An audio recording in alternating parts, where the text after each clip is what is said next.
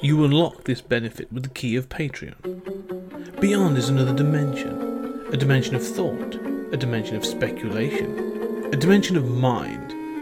You're moving into a land of both waffle and substance, of things and ideas. You've just crossed into the podcast zone. Ladies and gentlemen, welcome back to our Twilight Zone journey. We are still going, but you know what? It's time to pull up a chair and read a book for time enough at last. But this is a special episode. It's not just me and Julian today. We are being joined by Tony Farina. We are getting some extra Twilight knowledge going on here. So, Tony, how are you doing? You okay? Very well. Thanks for having me. Uh, Twilight Zone is top two favorite shows of all time. So uh, I'm very excited to talk about it. Excellent. And Julian, how are you doing? For this is a uh, what is this? Our not eighth episode now we're getting in. So really, yeah, I'm I'm doing well. I'm I'm just very confused about uh, having learned the Penguin's origin story. You know, I can't. Burge, oh, I will say one thing. Burgess Meredith is one of those so such a recognizable character actor. Um, unfortunately, you say the Penguin, which I do know. I can't get past Mickey. Mickey, of course. Yeah. yeah.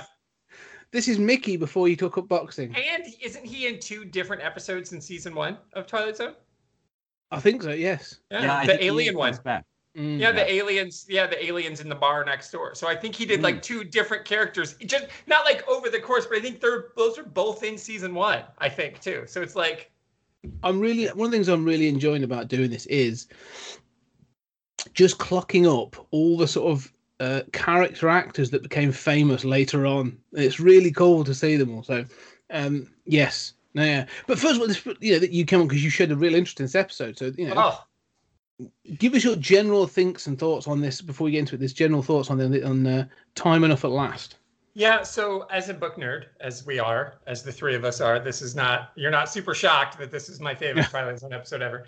Um, so I would, so I grew up um, in Southwest Michigan, but close enough, like I could see the Sears Tower light across Lake Michigan. Like that's how far down I was. Like at night, not during the day, mm-hmm. but at night I could see it. So sh- Chicago had this channel called WGN, which still exists. D- Julian, you know all about it, right? It's it's a super station now, but we could just get it with regular TV. And so I wasn't much of a sleeper as a kid, and so I would stay up late at night, and the Twilight Zone was always on. Uh, that's how I saw Rock and Roll High School on a you know four inch black and white TV, which that changed my life too. But I saw this episode and I sobbed uncontrollably at the end of this thing, and still rewatching it for this lump in the throat, knowing it's coming. Um, so this episode for me, it was of all of the things that ever happened to the Twilight Zone, the Hitchhiker one that scared the shit out of me, and all those things. This is the one that lives with me forever that I love because if the Twilight Zone is all about personal hell, which I think there's an allegory there, the Twilight Zone is about each person's personal hell because our main character seems like a relatively decent guy in this one. But what is your personal hell? And he experiences it. And he and I, like I get I'm I'm him. Like I was like, mm-hmm. as a kid, of all the things that happened in the Twilight Zone that scared me, this is the one that broke my heart. And I realized that art art could do that in a different way. That it wasn't just books because of course I would, you know, I read of Mice and Men and I cried and whatever. Mm. But watching the show, 24 minutes, just you know, who I knew him as the Penguin first, of course, I already know. But to see this, um, it lives with me forever. I think about it all the time. Um, I've read the short story that upon which it is based. I just I love it so much. And so when you ask, hey, what's your favorite? It's always it's even though it kills me every time, it just is um, the embodiment of of of what my person. If I were in the Twilight Zone, this would be my story. this is this is the one that you'd experience. Yeah, I think so. It is. It is a goodie. It is a goodie. It's one. as far as I'm, as far as I'm aware, it's one of those classic ones that gets referenced a lot. Um, it, I I know this by reputation before I'd even seen it, so I know it's sort of a, a known one. Uh, but Julian, what, so what were your initial thoughts and what were your sort of uh, your? Screw um... my thoughts. I just want to hear Tony talk. He's so enthusiastic, you know, and I'm like, that's totally my memory of like Doctor Who and soap and all this this world I discovered late night, you know, on the the little black and white TV and stuff. Um, yeah, God, I mean, soap. Yeah, what a show. I, I identify with all that. Sorry, I didn't mean to interrupt, but you said soap. That show was so far ahead of its time. Oh, yeah. to do a 20th Century Geek retrospective on soap. What a show! Anyway, sorry. Yeah, I love that. I and it's hard to get these days. I you know. Yeah. Anyway, I mean, uh, but what's funny is I love all of your enthusiasm. I love everything you're saying. And I am kind of like so familiar with this episode that I have the exact opposite reaction. Like I think like it's good. I like it, but he's a dick. Like, Mm. you know, his wife is depicted as like the most uh Cro-Magnon version of like a henpecked wife who's like, golly gee, I hate books, you know, you know, and he's and he has seems to have this idea like, thank you for paying me for doing my job, but I really don't want to do it and I'm gonna sneak away. And I think like, does that make me, you know, uh, uh, it, it's like reading um uh death of a salesman th- today and you think he's got a really good job. What's he complaining about? You know none of us have pensions today you know? And you know i watch this and i think dude you're lucky that you weren't fired immediately. Uh that, that that's interesting because it, it's uh, it is one of those things. Watching this episode, there are moments when I feel real sympathy for him, um, and I, I, I do. Uh, you know, I'm easily I'm easily sort of uh, um, pulled into these things. So yeah, his wife is a hot is vile. Like you know, she I mean, Oh, when she when she pencils it all out in the book, like I, I'm sort of like you know, ju- just seeing the vandalism in the book, I get angry. I'm just like, oh, oh. But you're right. When he's sat, he's a bank. He's, he works in a bank. He's a bank teller, and um, when you see him and he's doing his thing, and then he's sat, he's reading under the till, like and being someone who obviously you know sort of um works in a position of having to make people work. You know, to, oh, my I've got to hit deadlines. I've got to hit. You know, I've got to make things delivered. Just seeing that riles my blood. 'Cause I'm just like, just do your job. You get. We see later he has a lunch break. Just wait. Do your job. Read later. So, um, and then he's surprised when his boss gets annoyed with him. Which, you know, so there is that part where I'm just like, he he, he seems a little bit distracted throughout. Oh, for sure. No, that's totally true. You both make um, incredibly valid points, and yes, that's all true. But of course, the only reason he's doing it, and Julian, you called her the henpecked wife, and she is awful. It is totally a caricature of everything. But because she's he's not allowed to read at home, he's not allowed to read Mm. here. So for him, it's like he would have, because the the manager does say, "I see you sneaking away at your lunch break to go read," which again is totally fine. But now he's starting to read at work because he's not allowed to read at home because his wife Mm. won't let him, and and so so for him you're right. He should have been fired. There's no doubt about it. But of course, the whole show is this commentary on anti-intellectualism, right? Yeah. Because it, the big headline. I mean, talk about beating you over the head with text. We don't even. There's no subtext. He's looking at the headline that says, you know, nuclear war is bad, essentially, and then. Yeah. And what we're learning is, well, if we had just read a book and had a thought and and thought things through and had empathy for others, maybe there wouldn't be war. And I know that's that's what it's saying. That's the subtext, but it's very light on the subtext and hard on the text. So you're both totally right. I concede that he is definitely a terrible employee. And if one of my adjuncts instructors were was that, you know, lackadaisical about doing his or her job, out that person would go. Yeah. yeah, yeah. But even his wife, though, one of the things is again, and I know you say it's a caricature, but it's the sort of the pettiness of it, the the the sort of setting him up. Um, and and because I always find this, I think Julian, we've talked about this in, in, in other episodes, or even other things we've done, uh, you know, when we've reviewed, of saying like, what, what, you know, these people clearly hate each other. Why are they together? Like it's she she clearly despises him, and I'm sort of like, so why are you with him? Like what? what what benefit are you getting from this? But yeah, the fact she sets him up with that poetry book and he gets that sort of like really boyish enthusiasm. He's like, oh my god, yes, I would love to read to you from this book. And then he opens it up and it's all been destroyed. And it's sort of like vindictive and just mean. Um and it, it- yeah, it, it it's sort of um it's the little things in that throughout the episode where I'm sort of like, you know, the like you say, it's not subtle. It's building you up to a specific thing but um, I'm I'm not you know in half an hour I'm sort of like going yeah no no I'm fully on board with this person apart from doing on the, you know reading on the job. Um, so when the bomb comes and he actually says about like all the people that are gone, which, you know, he actually depicts and says you know oh my, you know it's whatever his wife is or He- you know, Helen you know is it yeah He- Helen. Uh, he actually sort of laments them and sort of shows a bit of, of, of you know uh, grief. I don't know why. Mhm. It's a good question. You can't imagine he has a ton of friends, right? I mean, Mm. he's he's. I mean, he does. His boss doesn't like him. He she, he's being forced to go to a dinner party that he doesn't want to go to. Yeah, that's a good question. I don't know. I find myself thinking of like The Stranger, where, you know, we're supposed to, I think we're supposed to see him as an outsider who we identify with. And it's like, why isn't there a place in society for this guy? You know, Yeah. it, and, and I feel that. I mean, and I, we're all sort of artsy fartsy intellectuals, you know, we, we, we identify with him. Um, but I also think like the older I get, the more I feel like when I see these sorts of relationships, I think, you know, put your foot down. Tell Yeah. your wife, like, I look, I need some time alone. I'm an introvert and I like to read, you know, uh, go to the party alone, but I'm not going to do it. And the older I get, the more I see those characters and I end up resenting them in those scenes that I'm supposed to Mm. feel bad for them. Because he has no agency. yeah. Yeah, and because it's you know, and and because he's such a wimp, and you know, I get it. You know, there should be room for wimps, but why did you marry this person? And and also, why can't you just be honest enough to say, no, I'm not going to do this. I don't want to go to that dinner party. I need to de- de-stress. I don't have time to read. I mean, these are things that we can say in an honest relationship. Mm.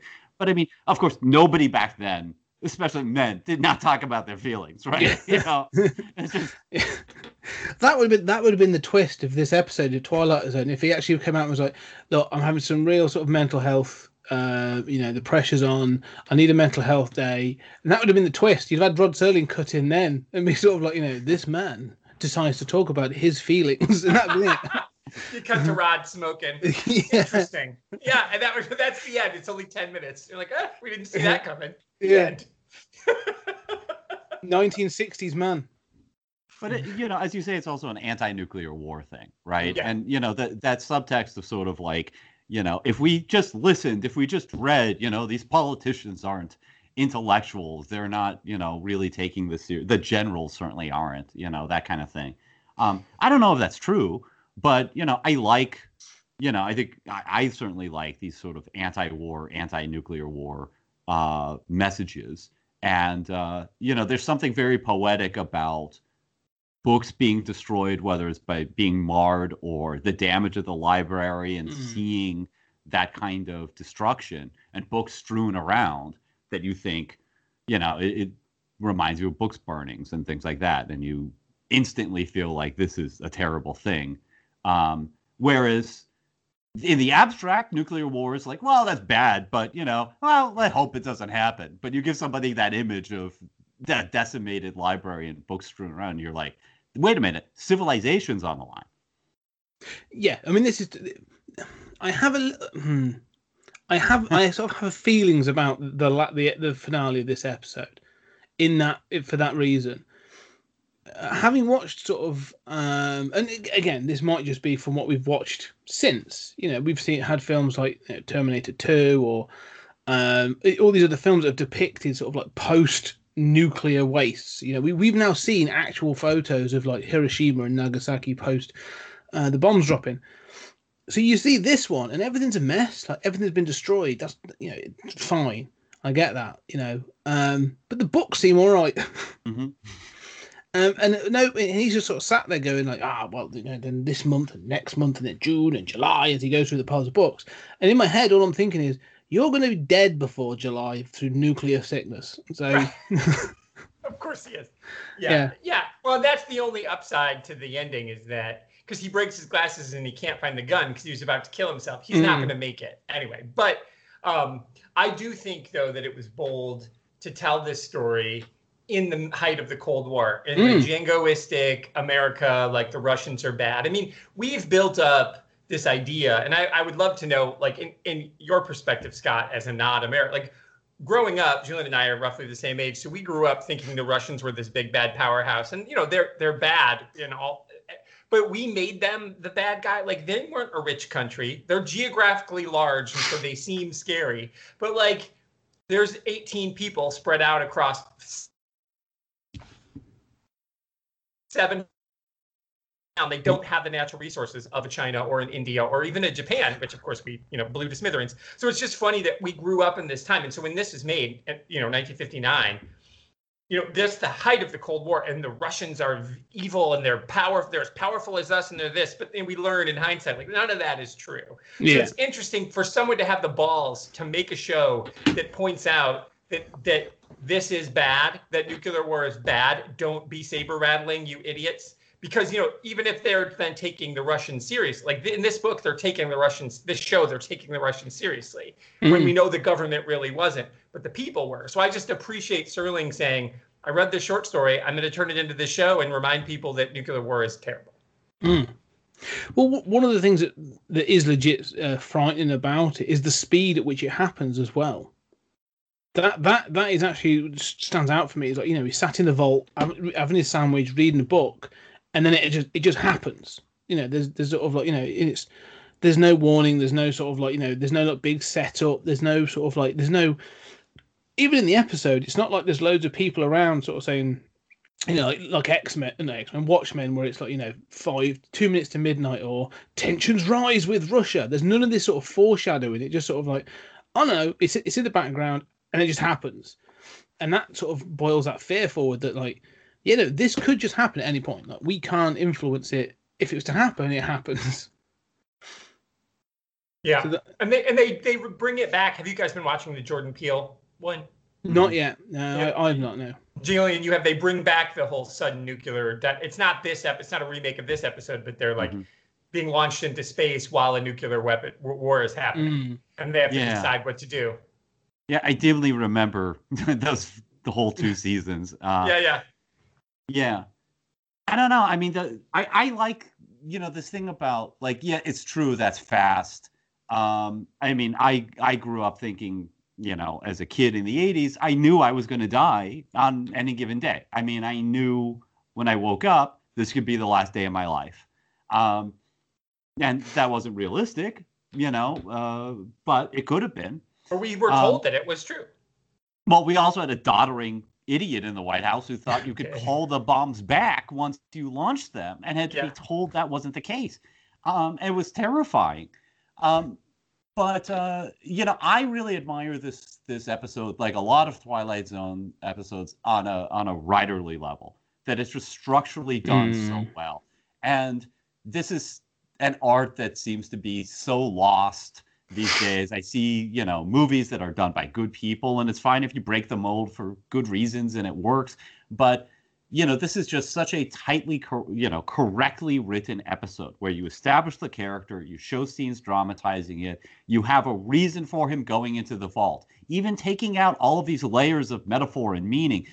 It makes perfect sense that he would be mm. the one in the vault, you know, and the bomb drops, and you know, and then you have the twist at the end, the O. Henry thing. Like, I mean, everything is just working, and we can nitpick, like, yeah, you know, I, I, I think you know the, those cans of food you know yeah you got a lot it's still irradiated you know right you're um, still gonna die right but you know but i mean i still just i love that even if the bomb you know we see these sort of like uh we have these little gripes about the wife or how quick the bomb is or you know that he's going to die anyway but it's just such a well paced and well structured episode where those twists make perfect sense uh, and are ironic and then are tied into a theme are not just like, golly gee, this is what happened next. Ah, uh, surprise, he was the killer all along. Um, so I, I just I love the structure. It, it, it works, and you're right though, because it is on a, on a sort of as a from a, a structured perspective, it is really well paced and it's really well laid out.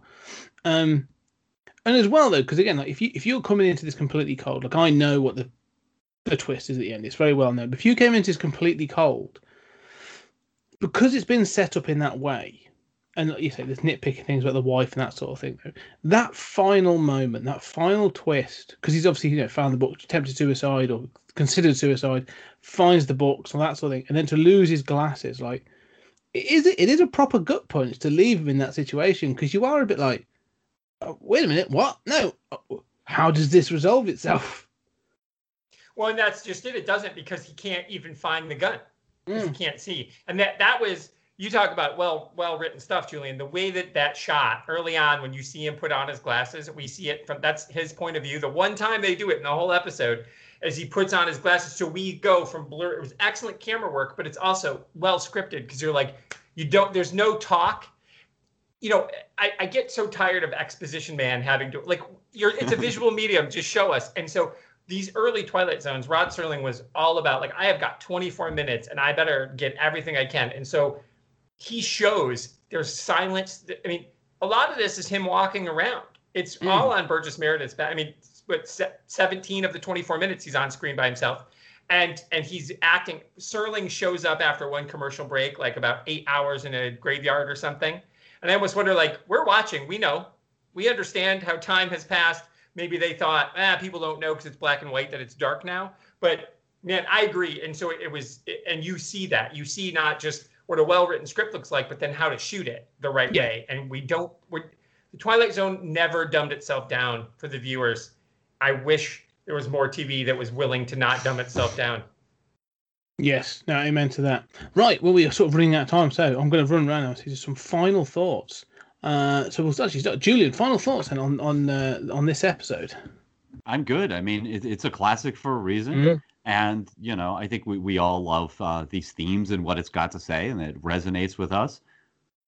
Yeah, no, I agree. Yeah. So, Tony, any final thoughts? No, I agree. I think it's one of those things where um, you're right. It, it, I, I wish it weren't so eh, part of the pop culture so that people could experience it for the first time. I wonder if there's someone out there who who has Paramount Plus or whatever and is just like, "What's this?" and sees it for the first time. I would love in 2021 to watch some, you know, 12 year old like I was or eight or however old I was watching it see it again for the first time, that would be fantastic. So maybe Scott, when your daughter's old enough, I would love for you to break her heart, and then you can report back to us what it's like through fresh eyes. Oh, Alex, Alex is completely distant from this stuff, so I may try it on the wife and see what she does. I might still get to sit through this episode and see what happens. But I agree totally with what you guys said. It is a classic. It, it, it does sort of like you know resonate throughout most of pop culture. So um, and also, you know, having Mickey be in it, sort of like you know, um, I know how this was this was saved. Rocky came in and saved him at the end. Um, but no, it is a great episode, and I'm really enjoying it. So it, it's standing out against against some of the other. You know, we've had some really good ones as we've gone through, and this one stands out. And it, so it's you know to to be sort of eight in, and you're still going, yeah, this is a classic. Is uh, you know, it's it's starting well as, as a show. So there we have it. That's our that's our eighth episode. Um, so, ladies and gentlemen, thank you very much for listening. Thank you very much for con- contributing to our Patreon. Really appreciate it. And, uh, you know, we'll be carrying on. We'll be back next week with another episode. So, ladies and gentlemen, thank you very much. And, and uh, Tony, it's been an honor having you here. Where can people check out your oh, stuff? Yes, Good sure. point. Well done. Yes, thank you, Julie. Thank you, Doctor. I am on. Uh, I'm on the Comics in Motion Network, the I feel like sister podcast to 20th Century Geek and Stories Out of and Pace. We're all the same nerds. So I'm over there. I've got the Indie Comic Spotlight show, and um, we're doing Seasons Greetings, where we are doing a deep dive into seasons of shows. But unlike what you guys are doing episode by episode, we're just doing a full season at a time. So we're in the middle of Buffy right now. Um, so you can just follow me on Twitter at Tricycle. And I don't know if you guys know this. This is weird. It's some weird uh, sneaky tail thing. There's this new book out um, I have an essay in it. Have you guys heard of this place? Um, this really amazing critical analysis publisher called Sequart, where people write about comic books. Have you heard about this? I got an essay there. It's it's for those like weird intellectuals who read books, right? Huh, weird. Yeah. So that has been an honor. So to have you both here, I've not got to thank you both at the same time. So thank you both for letting me be part of that. No, thank you for your contribution because it was ace, and it's been an absolute honor doing the book. So, um, you know, we I don't know if you know, but like, uh, well, I'll talk about that off air in a minute. But yes, sure. but, but thank you very much, and ladies and gentlemen, we talk again soon.